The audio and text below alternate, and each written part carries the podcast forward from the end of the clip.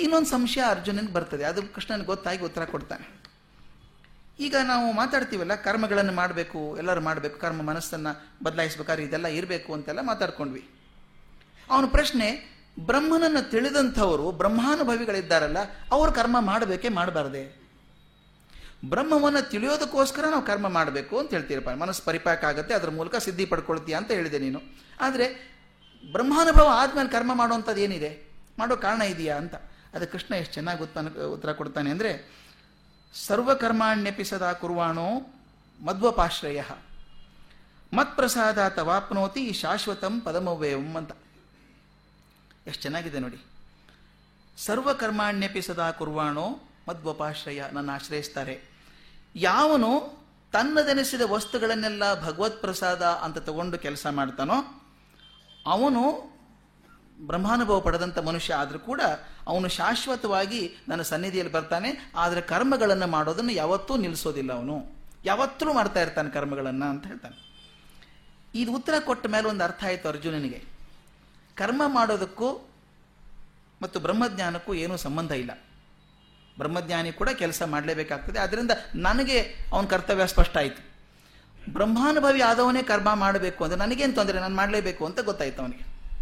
ನಂತರ ಕೃಷ್ಣ ಉಪದೇಶವನ್ನು ಸಂಗ್ರಹ ರೂಪವಾಗಿ ಕೊಡ್ತಾ ಹೋಗ್ತಾನೆ. ಮುಂದಿನ ಬರೋ ಶ್ಲೋಕಗಳು, ಸಣ್ಣ ಸಣ್ಣ ಶ್ಲೋಕಗಳು ಅಷ್ಟಷ್ಟೇ ಅರ್ಥಗಳನ್ನು ಕೊಡ್ತಾ ಹೋಗ್ತಾನೆ ಭಗವಂತ. ಚೇತಸ ಸರ್ವಕರ್ಮಾಣಿ ಮೈ ಸನ್ಯಸ್ಯ ಮತ್ಪರಃ. ಬುದ್ಧಿಯೋಗ ಮುಪಾಶ್ರಿತ್ಯ ಮಚ್ಚಿತ್ತ ಸತತಂಭವ ಅರ್ಜುನ, ಮಾಡಬೇಕಾದ ಕೆಲಸಗಳನ್ನೆಲ್ಲ ಮಾಡು. ಆದರೆ ಕೃಷ್ಣಾರ್ಪಣ ಅಂತ ಹೇಳಿ ಮಾಡು. ಮಾಡೋ ಕೆಲಸವನ್ನು ಮನಸ್ಸಿಟ್ಟು ಮಾಡು. ಮತ್ತು ನಿನಗಿದ್ದಂಥ ಯೋಗ ಲಕ್ಷಣವಾದ ವಿವೇಕದಿಂದ ಮಾಡು. ವಿವೇಕದಿಂದ ಮಾಡು, ಮನಸ್ಸಿನಿಂದ ಮಾಡು, ಮತ್ತು ಕೃಷ್ಣಾರ್ಪಣ ಭಾವದಿಂದ ಮಾಡು ಅಂದರೆ ನೀನು ಒಳ್ಳೆಯದಾಗ್ತದೆ ಮುಂದೆ ಹೇಳ್ತಾನೆ, ಮಚ್ಚಿತ್ತ ಸರ್ವದುರ್ಗಾಣಿ ಮತ್ಪ್ರಸಾದ ತರಿಷ್ಯತಿ, ಅಥ ಚೇತ್ವ ಮಹನ್ ಅಹಂಕಾರನ್ ಶ್ರೋಷ್ಯತಿ ವಿನಂಕ್ಷತಿ ನನ್ನಲ್ಲಿಯೇ ಮನಸ್ಸಿಟ್ಟು ಕೆಲಸ ಮಾಡಿದರೆ ಸಕಲ ಕಷ್ಟಗಳನ್ನು ನನ್ನ ಅನುಗ್ರಹದಿಂದ ದಾಟ್ತೀನಿ ನೀನು. ಕಷ್ಟ ಅನುಗ್ರಹ ದಾಟ್ತೀನಿ ನೀನು. ಅದಲ್ಲದೆ ಅಕಸ್ಮಾತ್ತಾಗಿ ಅಹಂಕಾರದಿಂದ ಎಲ್ಲಕ್ಕೂ ನಾನೇ ಕಾರಣಕರ್ತ ನೀನು ಅನ್ಕೊಂಡಿಯೋ, ನೀ ನಾಶವಾಗಿ ಹೋಗ್ತಿ. ಅರ್ಜುನ ಹೇಳ್ತಾನೆ, ನಾನೇ ಕಾರಣ ಅಂತ ಇವತ್ತಿಗೂ ಅಹಂಕಾರ ಬಂದರೆ ನೀ ನಾಶವಾಗಿ ಹೋಗ್ತೀಯ ನೀನು ಅಂತ ಹೇಳ್ತಾನೆ. ಯದ್ ಅಹಂಕಾರಮಾಶ್ರಿತ್ಯ ನ ಯೋಚನ ಇತಿ ಮನ್ಯಸೆ, ಮಿತೈಷ ವ್ಯವಸಾಯಸ್ಥೆ ಪ್ರಕೃತಿಸ್ವಾಂ ನಿಯೋಕ್ಷಸಿ. ಇದು ನನಗೆ ಭಾಳ ಇಷ್ಟವಾದಂಥದ್ದು. ಒಂದು ಮಾತನ್ನು ಅರ್ಜುನನಿಗೆ ಹೇಳ್ತಾನೆ ಈಗ. ನೋಡಪ್ಪ, ನೀ ಹೇಳ್ತೀಯಲ್ಲ ನೀ ಯುದ್ಧ ಮಾಡಲ್ಲ ಅಂದರೂ ನೀ ಪ್ರತಿಜ್ಞೆ ಮಾಡಿದ್ರು ಕೂಡ ಯುದ್ಧ ಮಾಡೇ ಮಾಡ್ತೀಯ ನೀನು ಅಂತಾನೆ. ಯಾಕಂದ್ರೆ ನಿನ್ನ ಸ್ವಭಾವನೇ ಅದು, ಕ್ಷತ್ರಗುಣ ನಿಂದು. ನಿನ್ನ ಸ್ವಭಾವಕ್ಕೆ ಏನಿದೆ ಯುದ್ಧ ಮಾಡೋದಿಲ್ಲ ಅಂತ ಪ್ರತಿಜ್ಞೆ ಮಾಡಿದ್ರು ಕೂಡ ಯಾವಾಗ ಮಾಡ್ತೀಯ ಗೊತ್ತಾ ನೀನು? ಯುದ್ಧ ಮಾಡಲು ಕೈ ಕಟ್ಕೊಂಡು ಕೂತ್ಕೊಳ್ಳಪ್ಪ ನೀನು. ಕೂತ್ಕೊಂಡೆ. ಯುದ್ಧ ಶುರು ಆಯಿತು, ಬೇರೆದವ್ರು ಶುರು ಮಾಡಿದ್ರು ಯುದ್ಧ. ದುಂದುಬಿ ಮೊಳಗತ್ತೆ, ನಗಾರಿ ಆಗ್ತದೆ. ಹೋನ್ ಜನ ಕಿರ್ಚ್ಕೋತಾರೆ, ಆನೆ ಕುದುರೆಗಳು ನುಗ್ಗಿ ಬರ್ತದೆ. ಸೈನಿಕರು ಶಸ್ತ್ರ ಪ್ರಹಾರ ಶುರು ಮಾಡ್ತಾರೆ, ಹಾಹಾಕಾರ, ಹೋಹೋಕಾರ ಶುರು ಆಗ್ತದೆ. ಆ ರಭಸ ರೊಚ್ಚು ಎಲ್ಲ ಕಾಣಿಸುತ್ತೆ, ರಕ್ತಪಾತ ಆಗ್ತದೆ, ರಕ್ತ ಹರಿಯೋಕೆ ಶುರು ಆಗುತ್ತೆ. ಆಗ ನೀನು ಸುಮ್ಮನೆ ಇರ್ತೀಯಾ? ಹೇಳ್ತಾನೆ, ನಿನ್ನ ಸ್ವಭಾವಜನ್ಯವಾದಂಥ ಕ್ಷತ್ರಗುಣ ನಿನ್ನನ್ನು ಕೂಡ್ಸೋಕೆ ಬಿಡೋದಿಲ್ಲ ಅಂತ. ಇದು ನಮ್ಮೆಲ್ಲರಿಗೂ ಗಮನಕ್ಕೆ ಬಂದಂಥ ವಿಷಯ. ತಾವು ನೋಡಿರ್ಬೇಕು. ನಿಮಗೆ ಅತ್ಯಂತ ಖುಷಿ ಕೊಡುವಂಥ ಕೆಲಸ ಯಾವುದಿದೆಯೋ? ಪ್ರೀತಿಯಾದಂಥ ಕೆಲಸ ಇದೆಯಲ್ಲ? ಅದು ಎಲ್ಲಾದರೂ ನಡೀತಾ ಇದ್ರೆ ಹೋಗಬೇಕು ಅಂತ ಅನಿಸಲ್ವಾ ನಿಮಗೆ? ನಾನು ಹೇಳ್ತಿದ್ದೆ, ನಮ್ಮ ಸ್ನೇಹಿತರೊಬ್ಬರು ತುಂಬ ಚೆನ್ನಾಗಿ ಕ್ರಿಕೆಟ್ ಪ್ರೇಮಿಗಳು.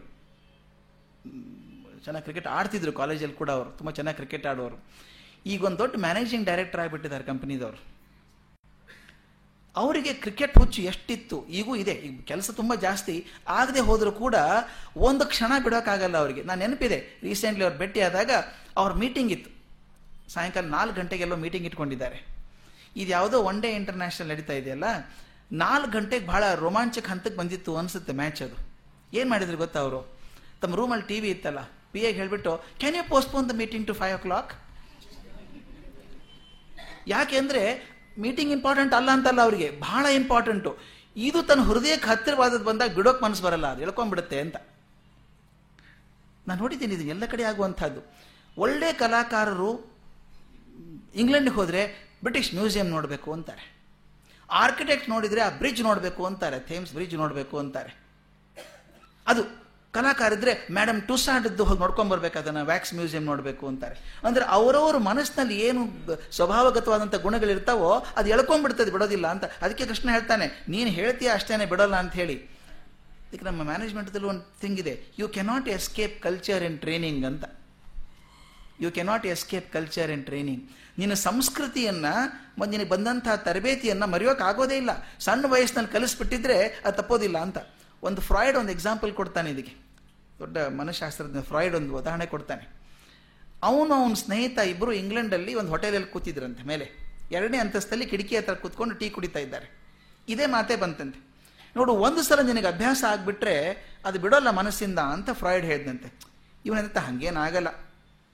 ಸ್ನೇಹಿತ ಹೇಳ್ದೆ ಹಂಗೇನು ಆಗೋದಿಲ್ಲ ಅದು ಅದಕ್ಕೆ ಇದಕ್ಕೆ ಏನು ಸಂಬಂಧ? ಬಿಟ್ಟು ಎರಡು ದಿವಸ ಆಯ್ತಲ್ಲ, ಅದು ಅಭ್ಯಾಸ ಬಿಟ್ಟು ಏನಾಗ್ತದೆ ಅಂತ. ತೋರಿಸ್ತೀನಿ ಇರು ಅಂದಂತೆ ಫ್ರಾಯ್ಡ್. ಕಿಟಕಿಯನ್ನು ನೋಡಿದಾಗ ಅಲ್ಲೊಬ್ಬ ವಯಸ್ಸಾದ ಮನುಷ್ಯ ಕೈಯಲ್ಲಿ ಈ ತತ್ತಿಗಳನ್ನ ಇಟ್ಕೊಂಡು ಬುಟ್ಟಿಯಲ್ಲಿ ಇಟ್ಕೊಂಡು ಹೋಗ್ತಾ ಇದ್ದಂತೆ. ಸಾಕಷ್ಟು ಮೊಟ್ಟೆಗೆ ಇಟ್ಕೊಂಡು ಹೋಗ್ತಾ ಇದ್ದಾನೆ. ಅವನು ಹಿಂದೆ ಸೋಲ್ಜರ್ ಆಗಿದ್ದವನು. ಮೂವತ್ತು ವರ್ಷ ಆರ್ಮಿಯಲ್ಲಿ ಸೋಲ್ಜರ್ ಆಗಿದ್ದವನು. ಫ್ರಾಯ್ಡ್ ನೋಡಿದ್ದ ಅವನ ಆ ಮುದುಕ ಆ ಬುಟ್ಟಿ ಹಿಡ್ಕೊಂಡು ತತ್ತಿಗಳನ್ನು ತಗೊಂಡು ಹೋಗ್ತಿರ್ಬೇಕಾದ್ರೆ ಫ್ರಾಯ್ಡ್ ಕಿಟಕಿ ಸರಿಸ್ಬಿಟ್ಟು ಜೋರಾಗಿ ಕೂಗಿದಂತೆ ಅಟೆನ್ಷನ್ ಅಂತ ಕೂಗಿದ್ದಂತೆ ಕೂಗಿದ ತಕ್ಷಣ ಅವನು ಮುದುಕ ಎದ್ದು ತತ್ತಿಗಳ ಬೊಟ್ಟೆಗಳನ್ನು ಬಿಸಾಕ್ಬಿಟ್ಟು ನಿಂತ್ಕೊಂಡಂತೆ. ಅಟೆನ್ಷನ್ ನಿಂತ್ಕೊಂಡಂತೆ. ಮೊಟ್ಟೆ ಎಲ್ಲ ಒಡೆದು ಹೋಗ್ಬಿಡ್ತು. ಆಮೇಲೆ ನೋಡಿದಂತೆ, ಯಾಕೆ ಕೂಕೊಂಡೆ ನೀನು ಹಾಗೆ? ಅಂತ ಕೇಳಿದಂತೆ ಇವನಿಗೆ.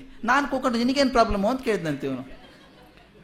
ಅವಂತ ಮೂವತ್ತು ವರ್ಷ ಅಟೆನ್ಷನ್ ಕೇಳ್ದ ನಿಂತು ನಿಂತು ಅಭ್ಯಾಸ ಆಗಿ ಯಾರೇ ಕೂಗಿದ್ರೆ ನಿಂತ್ಕೋಬೇಕು ಅನ್ಸುತ್ತೆ ನನಗೀಗ ಅಂತ ಹೇಳಿದಂತೆ. ಮೊಟ್ಟೆ ಎಲ್ಲ ಒಡೆದೋಯ್ತು.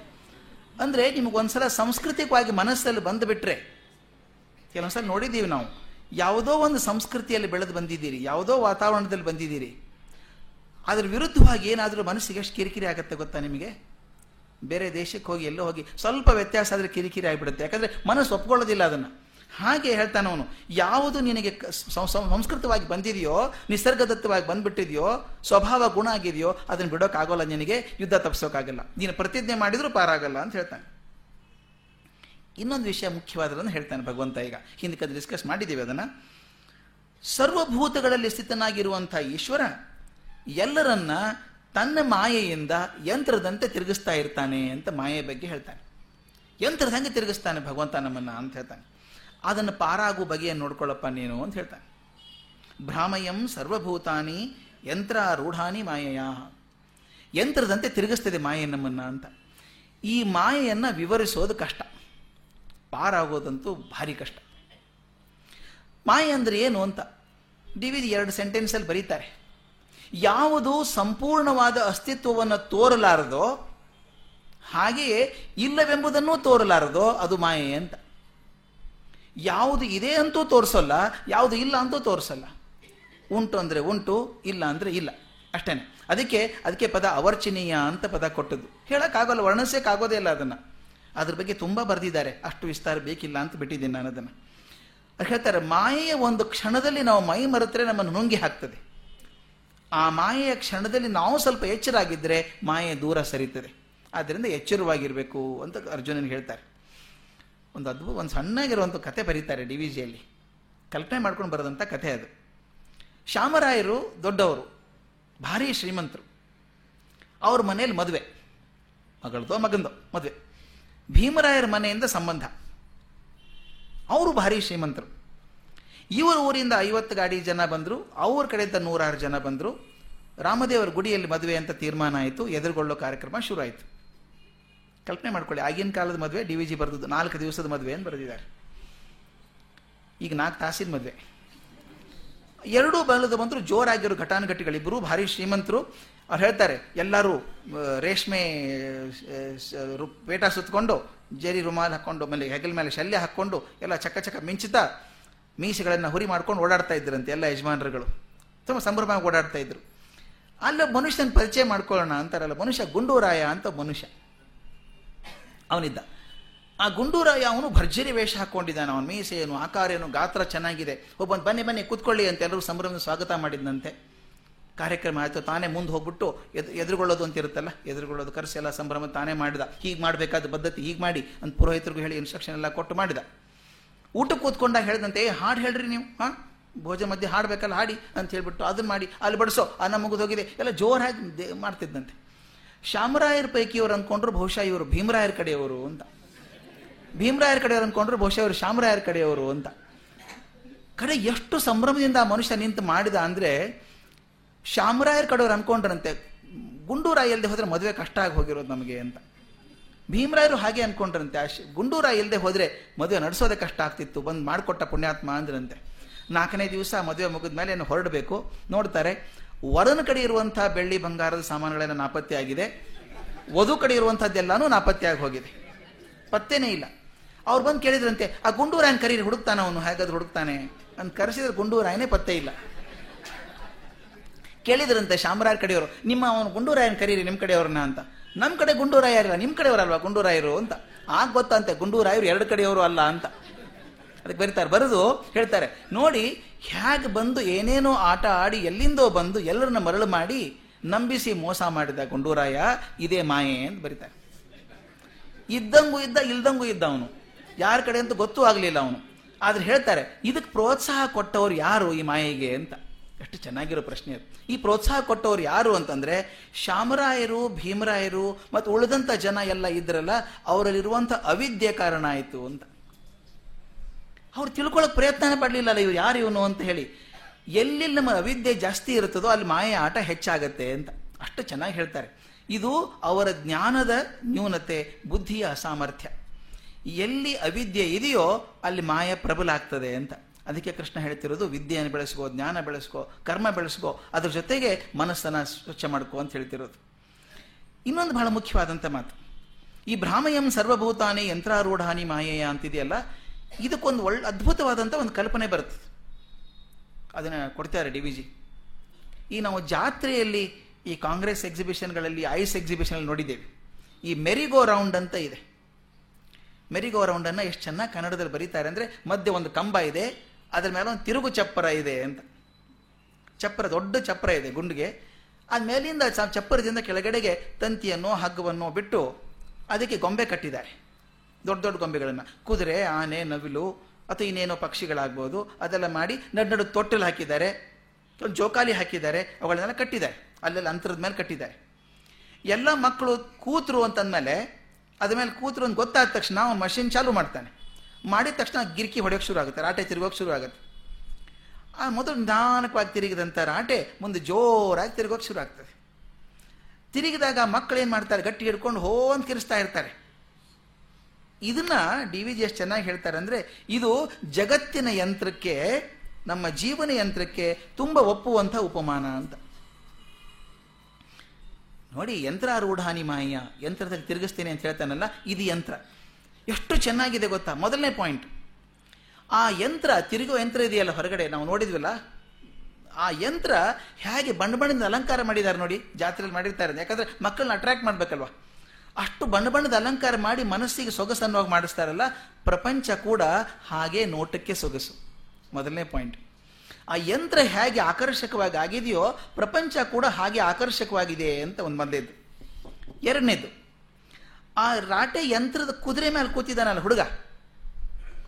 ಆ ಹುಡುಗ ಕೂತಾಗ ಅವನಿಗೆ ಬೊಂಬೆ ಅಂತ ಗೊತ್ತಿಲ್ಲ, ಅವನಿಗೆ ನಿಜವಾದ ಕುದುರೆ ಮೇಲೆ ಕೂತಿದ್ದೀನಿ ಅಂತ ತಿಳ್ಕೊಂಡಿರ್ತಾನೆ ಅವನು. ನಿಜವಾದ ಕುದುರೆ ಮೇಲೆ ಕೂತ್ಕೊಂಡು ನಿಜವಾದ ಕುದುರೆ ಅಂತ ಭಾವಿಸಿ ಓ ಅಂತ ಕಿರಿಸ್ತಾ ಇರ್ತಾನೆ. ನಾವು ಹಾಗೇನೆ ಅಂತ ಹೇಳ್ತಾರೆ. ನಮ್ಮ ದೇಹ ಜಡ ಪದಾರ್ಥ ಅನ್ನೋದನ್ನು ಮರೆತು ಅದರ ಚೇಷ್ಟೆಗಳೇ ಜೀವನ, ಅದು ಶಾಶ್ವತ ಅಂತ ನಂಬಿಕೊಂಡಿರ್ತೇವೆ. ಎಷ್ಟು ಒಳ್ಳೆಯ ಉಪಮಾನ ಇದು. ಆ ಕುದುರೆ ನಿಜ ಅಂತ ಮಗು ಹೇಗೆ ನಂಬ್ಕೊಂಡಿದ್ನೋ ಹಾಗೆ ನಮ್ಮ ದೇಹನೇ ಶಾಶ್ವತ, ಇದರ ಚೇಷ್ಟೆಗಳೇ ನಮ್ಮ ಮುಖ್ಯ ಅಂತ ಅನ್ಕೊಂಡಿದ್ದೀವಿ ನಾವು. ಮೂರನೇದ್ದು, ಆ ಕದ್, ಕುದುರೆ ಮೇಲೆ ಕೂತಂಥ ಬಾಲಕರು, ಹುಡುಗರು, ಕುದುರೆ ತಾವೇ ಓಡಿಸ್ತೀನಿ ಅನ್ನೋ ಹಾಗೆ ಮಾಡ್ತಿರ್ತಾರೆ. ನೋಡಿರ್ಬೇಕು ನೀವು ಅದನ್ನು ಹೋ ಹೋ ಹೋ ಹೋ ಅಂತ ಕೂರಿಸ್ಕೊಂಡು ಹಾ, ಹೇ, ಕಿರಿಚಿಕೊಂಡು ಕುದುರೆ ಓಡಿಸ್ತಾ ಇರ್ತಾರೆ, ಜೋರು ಓಡಲಿ ಅಂತ. ತಾನೇ ಕುದುರೆ ಓಡಿಸೋ ಥರ ಮಗು ಓಡಿಸ್ತಾನಲ್ಲ, ನಾವು ಹಾಗೆ ಮಾಡ್ತೀವಿ ಅಂತ. ನಾವು ಕೂಡ ನಾವೇ ಜೀವನಕ್ಕೆ ಅಧಿಕಾರಿಗಳು ನಮ್ಮಿಂದಲೇ ಜೀವನ ನಡೀತದೆ ಅಂತ ಹೇಳಿ ಎಲ್ಲಕ್ಕೂ ಮೂಲ ಕಾರಣವಾದಂಥ ಭಗವದ್ ವಸ್ತುವನ್ನು ನಾವು ಮರೆತಿದ್ದೇವೆ ಅಂತ. ನಾಲ್ಕನೇದ್ದು ಆ ಬಾಲಕ ಆ ಬೊಂಬೆ ಸವಾರಿ ಮಾಡಿದ ರಭಸಕ್ಕೆ ಸಿಕ್ಕಾಕೊಳ್ತಾನೆ. ಅದು ಏನು ಖುಷಿ ಆಗುತ್ತೆ ಗೊತ್ತಾ? ಗಾಬರಿ ಆಗುತ್ತೆ. ನೋಡಿರ್ಬೇಕು ಮಕ್ಕಳು. ಹೋಗ್ಬೇಕಾದ್ರೆ ಉಸಿರು ಹಿಡ್ಕೊಂಡು ಅಳ್ತಾವೆ ಕೆಲ ಮಕ್ಕಳು. ಅದು ಇಳಿಯೋಲ್ಲ ಕೆಳಗಡೆ. ಗಟ್ಟಿ ಹಿಡ್ಕೋಬೇಕು ಅದನ್ನು. ಹಿಡ್ಕೊಂಡು ಮೊದಲು ಒಂದು ಎರಡು ಸಲ ಅಭ್ಯಾಸ ಆಗಿಬಿಟ್ರೆ ಆ ರಭಸಕ್ಕೆ ಸೇರ್ಕೊಂಡ್ಬಿಟ್ಟು ಎಷ್ಟು ಖುಷಿ ಆಗಿಬಿಡುತ್ತೆ? ಆವೇಶದಿಂದ ತಿರುಗ್ತಾ ಇರ್ತಾರೆ. ಅದು ಯಾಕೆ ತಿರುಗ್ತೀವಿ ಅಂತ ಗೊತ್ತಿಲ್ಲ. ಕಲ್ಪನೆ ಮಾಡ್ಕೊಳ್ಳಿ. ಮೇಲೆ ಕೂತಿದ್ದಾನೆ, ಸುತ್ತ ಹಾಕ್ತಾ ಇದ್ದಾನೆ, ಅದೊಂದು ಭ್ರಾಮಕ ಜಗತ್ತು. ಆ ಭ್ರಾಮಕ ಜಗತ್ತಲ್ಲಿ ಕೂತ್ಕೊಂಡು ಜೋರಾಗಿ ಹೋಗ್ತಿದ್ದೀನಿ ಅಂತಾನೆ. ಬಟ್ ಅವನು ಎಲ್ಲೂ ಹೋಗಿಲ್ಲ, ಅಷ್ಟರಲ್ಲೇ ಇದ್ದಾನೆ ಅವನು. ಅವನು ಎಲ್ಲೂ ದೂರ ಹೋಗಲಿಲ್ಲ. ಎಷ್ಟು ಸುತ್ತ ಹಾಕಿದ್ರು ಅಷ್ಟರಲ್ಲೇ ಇದ್ದಾನೆ ಅವನು. ಅದಕ್ಕೆ ಹೇಳ್ತಾರೆ ನಮ್ಮದು ಹಾಗೇನೆ ಅಂತ. ಮತ್ತು ಮಗು ಆಟ ಮುಗಿದ ಮೇಲೆ ಸಾಮಾನ್ಯ ಮಕ್ಕಳು ಹಠ ಹಿಡಿದುಂಟು ಇನ್ನೊಂದು ಸ್ವಲ್ಪ ಕೂತ್ಕೋತೇನೆ ಅಂತ. ಅಮ್ಮ ಇನ್ನೊಂದು ಟಿಕೆಟ್ ತಂದು ಕೊಡ್ಬೇಕು ಇನ್ನೊಂದು ಎರಡು ನಿಮಿಷ ತಿರುಗಿಸು ಅಂತ. ಅಂದರೆ ಹೇಗೆ ಆಟದ ಬಗ್ಗೆ ಆಸೆ ಮುಗಿಯಲ್ಲೋ ಹಾಗೆ ನಮ್ಮದು ಹಾಗೇನೆ ಅಂತ. ಇದು ಮೋಹ. ನಮಗೂ ಹಾಗೇನೆ. ಜಗತ್ತಿನ ಭೋಗಗಳ ಉದ್ರೇಕ ನಮ್ಮನ್ನು ಆವರಿಸಿ ಜೀವನದ ಉದ್ದೇಶಗಳನ್ನು ಮರೆಸಿಬಿಡ್ತದೆ. ನಾವು ಏನೋ ಸಾಧನೆ ಮಾಡ್ತಿದ್ದೀವಿ ಅಂತ ಅನ್ಕೊಂಡಿದ್ದೀವಿ, ಬಟ್ ನಿಜವಾಗ್ಲೂ ಅಲ್ಲೇ ಇದ್ದೀವಿ ನಾವು ಅಂತ. ಅಂತ. ಈ ಜಗತ್ತಿನ ಮಾಯೆಯಲ್ಲಿ ಮೂಲ ಚೈತನ್ಯದ ಮರವಿದೆಯಲ್ಲ, ಮತ್ತು ಹೊರಚೇಷ್ಟಿಯ ಬೆಗ ಬೆರ ಬೆಡಗು ಎರಡೂ ಸೇರ್ಕೊಳ್ಳುತ್ತೆ. ಹೊರಗೆ ಜಗತ್ತು ತುಂಬ ಬೆಡಗ, ಬೆಗಡಾಗಿದೆ, ತುಂಬ ಸಂಭ್ರಮದಂದಿದೆ ಸಂಭ್ರಮದಿಂದಿದೆ ಆಕರ್ಷಕವಾಗಿದೆ. ಅದರ ಜೊತೆಗೆ ಮಾಯೆ ಎರಡೂ ಸೇರ್ಕೊಂಡ್ಬಿಡುತ್ತೆ ನಮ್ಮನ್ನು. ಅದಕ್ಕೆ ಹೇಳ್ತಾರೆ, ಭಗವಂತ ನಮಗೆ ಮಾಯೆ ಹುಚ್ಚು ಹಿಡಿಸಿದ್ದಾನೆ. ಡಿ ವಿ ಜಿ ಬರೋದು ಎರಡು ಬೆರೀತಾರೆ. ಭಗವಂತ ಮಾಡೋದು ಎರಡು ಕೆಲಸ. ಒಂದು ಮಾಯೆ ಹುಚ್ಚು ಹಿಡಿಸೋದು, ಇನ್ನೊಂದು ಮಾಯೆ ಹುಚ್ಚು ಬಿಡಿಸೋದು. ಎರಡೇ ಕೆಲಸ ಅವನಿಗೆ ಅಂತ. ಅದಕ್ಕೆ ಹೇಳ್ತಾನೆ, ಹುಚ್ಚು ಹಿಡಿಸಿದ್ದಾನೆ, ನಾವು ಬೇಕೆಂದರೆ ಬಿಡಿಸುತ್ತಾನೆ. ಎಷ್ಟು ಚೆನ್ನಾಗಿದೆ, ನಾನು ಬೇಕು ಅಂದರೆ ಬಿಡಿಸ್ತಾನೆ. ಆದರೆ ಹಾಗೆ ಬಿಡಿಸು ಎಂದು ಬೇಡುವ ಮನಸ್ಸು ಬರೋದು ಕಷ್ಟ ಅಂತ. ಇದೇ ಚೆನ್ನಾಗಿದೆಯಲ್ಲ, ಏನು ಬೇಡೋದು ಅಂತ ಅನಿಸುತ್ತೆ. ನಾವು ಆಟದಲ್ಲಿ ಕೂತಿದ್ದೇವೆ, ಕುದುರೆ ಮೇಲೆ ಕೂತು ತಿರುಗ್ತಾ ಇದ್ದೇವೆ, ಚೆನ್ನಾಗಿದೆ ಅನಿಸುತ್ತೆ. ಇಳಿಬೇಕು ಅಂತ ಮತ್ತೊಬ್ರು ಹೇಳಿದ್ರು ಬೇಡ ಚೆನ್ನಾಗಿದೆ, ಇಲ್ಲೇ ಇರಬೇಕು ಅಂತ ಅನಿಸುತ್ತೆ. ಹಾಗೆ ಹೇಳ್ತಾರೆ ಜಗತ್ತಿನ ಸಂಭ್ರಮದಲ್ಲಿ ಇರುವಂತಹ ನಾವು ಸಾಕು ಅಂತ ಕೇಳೋಕ್ಕೂ ಮನಸ್ಸು ಬರಲ್ಲ ನಮಗೆ ಅಂತ ಹೇಳ್ತಾರೆ. ಅವನನ್ನು ಬಿಡಿಸೋಕೆ ರೆಡಿ ಇದ್ದಾನೆ, ಅದು ಬಿಡಿಸು ಅಂತ ಕೇಳೋಕೆ ಮನಸ್ಸು ಬರೋಲ್ಲ. ಅದು ಬರಬೇಕು ಅಂತ ಅನ್ನೋದಾದರೆ, ಮನಸ್ಸು ಬರಬೇಕು ಅಂದರೆ ಅದಕ್ಕೆ ಪರಿಶ್ರಮ ಬೇಕು, ತಾಳ್ಮೆ ಬೇಕು. ಅದಕ್ಕೇನು ಮಾಡಬೇಕು? ಅದಕ್ಕೆ ಹೇಳ್ತಾರೆ, ತ್ವಮೇವ ಶರಣಂ ಗಚ್ಚ ಸರ್ವಭಾವೇನ ಭಾರತ. ತತ್ಪ್ರಸಾದಾತ್ ಪರಾಂ ಶಾಂತಿ ಸ್ಥಾನಂ ಪ್ರಾಪ್ಯಸಿ ಶಾಶ್ವತಂ. ಆ ಈಶ್ವರನನ್ನೇ ಮೊರೆ ಹೋಗಬೇಕು ಪಾರಾಗಬೇಕಾದ್ರೆ, ಮನಸ್ಸೆಲ್ಲ ಆವರಿಸಿ ಅವನಿಗೆ ಶರಣಾಗು. ಅವನ ಅನುಗ್ರಹದಿಂದ ನೀನು ಶಾಶ್ವತ ಸ್ಥಾನವನ್ನು ಪಡಿತೀಯ. ಪರಮಶಾಂತಿಯನ್ನು ಕೂಡ ಪಡಿತೀಯ. ಅವನಲ್ಲಿ ಮನಸ್ಸಿಡು. ಪಾರಾಗಬೇಕಾದ್ರೆ, ಇಷ್ಟೆಲ್ಲ ಹೇಳಿದ ಮೇಲೆ ಭಗವಂತನಿಗೆ ಅನ್ನಿಸ್ತು. ಅರ್ಜುನನಿಗೆ ಬೇಕಾದಂಥ ಜ್ಞಾನ ಸಾಮಗ್ರಿ ಎಲ್ಲ ಕೊಟ್ಟಾಯಿತು. ಇನ್ನು ದಾರಿ ಆರಿಸ್ಕೊಳ್ಳೋದು ಅವನ ಜವಾಬ್ದಾರಿ. ನೋಡಿ, ಇದು ಅವತ್ತಿಂದ ಹೇಳ್ತಾ ಇದ್ದೀನಿ ಕೌನ್ಸಿಲರ್ ಲಕ್ಷಣ ಅಂತ. ಕೌನ್ಸಿಲರ್ ಅಂದರೆ ಮಾರ್ಗದರ್ಶನ ಮಾಡುವಂಥವರು, ಇದು ನಿನ್ನ ಹಾದಿ ಹೋಗು ಅಂತ ಹೇಳೋದಿಲ್ಲ. ಈ ನೋಡಪ್ಪ, ನಾಲ್ಕು ಹಾದಿ ಇದೆ, ಇದ್ರಲ್ಲಿ ಯಾವುದು ಒಳ್ಳೆಯದೋ ನೀನು ವಿಚಾರ ಮಾಡಿ ಆರಿಸ್ಗೋ ಅಂತ ಹೇಳ್ತಾರೆ. ಭಗವಂತ ಎಷ್ಟು ಚೆನ್ನಾಗಿ ಹೇಳ್ತಾನೆ ಅಂದರೆ, ನೋಡು, ಈಗ ಏನು ಹೇಳಬೇಕು ಎಲ್ಲ ಹೇಳಿದ್ದಾಯಿತು. ಇನ್ನು ದಾರಿ ಆರಿಸ್ಕೊಳ್ಳೋದು ಅವನ ಜವಾಬ್ದಾರಿ. ಇನ್ನೊಂದು ಗಮನಿಸಬೇಕಾದ್ದು, ಅರ್ಜುನ ಒಳ್ಳೆ ಮನುಷ್ಯ, ಧರ್ಮಶ್ರದ್ಧೆ ಇಲ್ಲಂಥ ಮನುಷ್ಯ. ಅವನದು ತೇಜ ಒಳ್ಳೆದಿದ್ರು ಸಾತ್ವಿಕ ಮನಸ್ಸ ಒಂದು ಲೋಕಹಿತ ದೃಷ್ಟಿಯ ಅವನದು ಏನೋ ಒಂದು ಅಪ್ರಾಕೃತವಾದಂಥ ಕರುಣೆಯಿಂದ ಒಂದು ಮೋಹ ಬಂದಿತ್ತು ಅಷ್ಟೇ ಅವನಿಗೆ. ಅವನು ಸಮರ್ಥನಾಗಿಲ್ಲದೆ ಹೋದರೆ ಭಗವಂತ ಇಷ್ಟು ಹದಿನೆಂಟು ಅಧ್ಯಾಯದ ಗೀತೆ ಹೇಳ್ತಿರ್ಲಿಲ್ಲ ಅವನಿಗೆ. ಅವನು ಸಮರ್ಥನೇ ಅವನು. ಏನೋ ಒಂದು ಕಾರಣಕ್ಕೆ ಮೋಹ ಬಂದಿದೆ ಅವನಿಗೆ. ಅದಕ್ಕೆ ಅವನಿಗೆ ತನ್ನ ಸ್ವಶಕ್ತಿಯನ್ನು ದಾರಿ ಕಂಡ್ಕೊಳ್ಳುವಂಥವನು ಅವನು. ದಾರಿ ತೋರಿಸಿ ಕಂಡ್ಕೊಳ್ತಾನವನು ಅದಕ್ಕೆ ಹೇಳ್ತಾರೆ, ಇತಿತೇ ಜ್ಞಾನಮಖ್ಯಾತಂ ಗುಹ್ಯಾತ್ ಗುಹ್ಯತರಮ್ಮಯ್ಯ ವಿಮೃಶೈತ ಅಶೇಷೇಣ ಯಥೇಚ್ಛಸಿ ತಥಾ ಕುರು ಇದು ಕಡೆ ಮಾತು ಯಥಾ ಯಥೇಚ್ಛಸಿ ತಥಾ ಕುರು ನಿನಗೆ ಹೇಗೆ ಅನಿಸುತ್ತೋ ಅದನ್ನು ಮಾಡು ಅಂತ ಹೇಳುವಂಥದ್ದು. ನಿನಗೆ ಗುಹ್ಯಕ್ಕಿಂತ ಗುಹ್ಯತರವಾದಂಥ ಜ್ಞಾನವನ್ನು ಕೊಟ್ಟಿದ್ದೇನೆ. ತಿಳಿಸಿದ್ದೇನೆ ಈಗ ನಿನಗೆ. ಇದನ್ನು ಕುರಿತಾಗಿ ಸಂಪೂರ್ಣ ವಿಮರ್ಶೆ ಮಾಡು. ನೋಡಿ, ಎಷ್ಟು ಬ್ಯಾಲೆನ್ಸ್ಡ್ ಮಾತು ಅಂತಂದರೆ, ನಾ ಹೇಳಿದ್ದೇನೆ ಅರ್ಥ ಆಗಲಿಲ್ವ ನಿನಗೆ? ಹೇಳಿದಷ್ಟು ಮಾಡು ಅನ್ನಲಿಲ್ಲ. ನಾನು ನಿನಗೆ ಹೇಳಿದ್ದೇನೆ ಇಷ್ಟು. ನೀನು ಪೂರ್ತಿ ವಿಮರ್ಶೆ ಮಾಡ್ಕೋ. ನೀನು ವಿವೇಕದಿಂದ ವಿಮರ್ಶೆ ಮಾಡಿ ನಿನಗೆ ಯಾವುದು ಸರಿ ಅನಿಸ್ತದೋ ಆ ದಾರಿಯನ್ನು ಹಿಡಿ ಅಂತ ಹೇಳ್ತಾನೆ. ಹೇಳಿ ಮತ್ತೆ ಮುಂದೆ ಹೇಳ್ತಾನೆ, ಅಷ್ಟಕ್ಕೆ ಬಿಡೋದಿಲ್ಲ. ಸರ್ವಧರ್ಮಾನ್ ಪರಿತ್ಯಜ್ಯ ಮಾಮೇಕಂ ಶರಣಂ ವೃಜ. ಅಹಂ ತ್ವ ಸರ್ವ ಪಾಪೇಭ್ಯೋ ಮೋಕ್ಷ ಇಷ್ಯಾಮಿ ಮಾ ಶುಚಃ. ಸರ್ವಧರ್ಮಗಳನ್ನು ಬಿಟ್ಟು ನನ್ನೊಬ್ಬನನ್ನೇ ಶರಣ ಹೊಂದು. ಧರ್ಮ ಬಿಡು ಅಂದರೆ ಯಾವ ಧರ್ಮ ಬಿಡೋದು? ಮನಸ್ಸಿನಲ್ಲಿ ಬೇರೆ ಕಷಾಯ ಕಷಾಯ ಬೇಡ. ಏನು ಮಾಡಿದರೂ ಕೂಡ ನನ್ನ ಆಶ್ರಯಿಸ್ಕೋ. ನಾನಿನ್ ಎಲ್ಲ ಪಾಪಗಳಿಂದ ಪಾರು ಮಾಡ್ತೇನೆ, ದುಃಖ ಪಡಬೇಡ ಅಂತ ಹೇಳಿದ. ಅದಕ್ಕೆ ಹೇಳ್ತಾರೆ, ಈ ಶ್ಲೋಕನೇ ಭಗವದ್ಗೀತೆಯಲ್ಲಿನ ಆಧ್ಯಾತ್ಮಿಕ ಸಂದೇಶದ ಪರಿಸಮಾಪ್ತಿ ಅಂತ. ಆಧ್ಯಾತ್ಮಿಕ ಸಂದೇಶ ಮುಗಿಯೋದು ಇಲ್ಲಿಗೆ. ಇಲ್ಲಿ ಸಂಪೂರ್ಣ ಶರಣಾಗತಿ ಅನ್ನುವಂಥದ್ದು ಗೀತೆಯ ಪರಮ ಸಂದೇಶ ಅಂತ. ಮೊದಲಿಂದ ನೋಡಬೇಕು. ಎಲ್ಲ ಬಂದ್ಬಿಟ್ಟು ನಾನು ಶರಣ ಹೋಗು, ಅವನು ಮೊರೆ ಹೋಗು, ಭಗವಂತನನ್ನೇ ಆಶ್ರಯಿಸು ಅಂದರೆ ನೀನು ಮುಕ್ತಿ ಸಿಗ್ತದೆ ಅಂತ ಮೊದಲಿಂದ ಹೇಳ್ಕೊಂಡು ಬಂದದ್ದು. ಇದನ್ನು ಸ್ವಲ್ಪ ವಿಚಾರ ಮಾಡೋಣ. ಶರಣಾಗತಿ ಪರಮ ಸಂದೇಶ ಅಂತಾಯಿತು. ಪ್ರತಿಯೊಂದು ಧರ್ಮದಲ್ಲೂ ಈ ಕಂಪನಿ ಇದೆ. ಇಸ್ಲಾಂನಲ್ಲಿದೆ ಕ್ರಿಶ್ಚಿಯನ್ಸಲ್ಲಿದೆ total surrender you leave on to God ಭಗವಂತನಲ್ಲಿ ಹೋಗ್ಬಿಡು, ನೀನು ಮೂರ್ತಿ ಕೊಡ್ತಾನೆ ನಿನಗೆ ಅಂತ ಹೇಳ್ತಾರೆ. ನೋಡಿ, ಒಂದು ಕಲ್ಪನೆ ಮಾಡ್ಕೊಳ್ಳಿ. ಹಣ ಗಳಿಸೋದಕ್ಕೆ ಶಕ್ತಿ ಬೇಕು. ಹಣ ಗಳಿಸ್ಬೇಕಾದ್ರೆ ಶಕ್ತಿ ಬೇಕು. ಆದರೆ ಹಣ ತ್ಯಾಗ ಮಾಡೋದಕ್ಕೆ ಇನ್ನೂ ಹೆಚ್ಚಿನ ಶಕ್ತಿ ಬೇಕಾಗತ್ತೆ. ಗಳಿಸೋದು ಸುಲಭ, ತ್ಯಾಗ ಮಾಡೋದು ತುಂಬ ಕಷ್ಟ.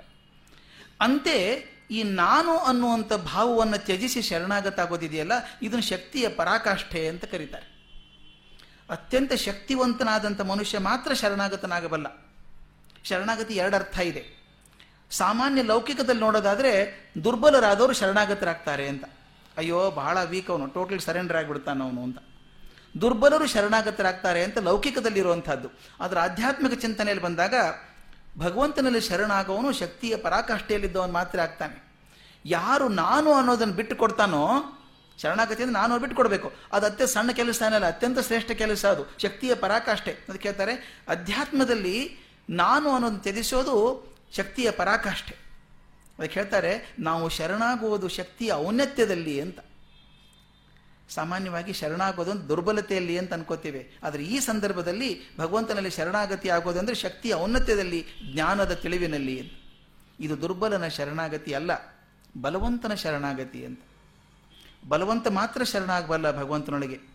ಅಂತ ಹೇಳಿ ಕೊನೆಗೆ ಕೃಷ್ಣ ಕೇಳ್ತಾನೆ, ಈಗ ನಿನ್ನ ಅಜ್ಞಾನ, ಸಮೋಹ ಎಲ್ಲ ಬಿಟ್ಟು ಹೋಯ್ತಪ್ಪ, ಇನ್ನು ಇದೆಯೋ ಅಂತ ಕೇಳ್ತಾನೆ.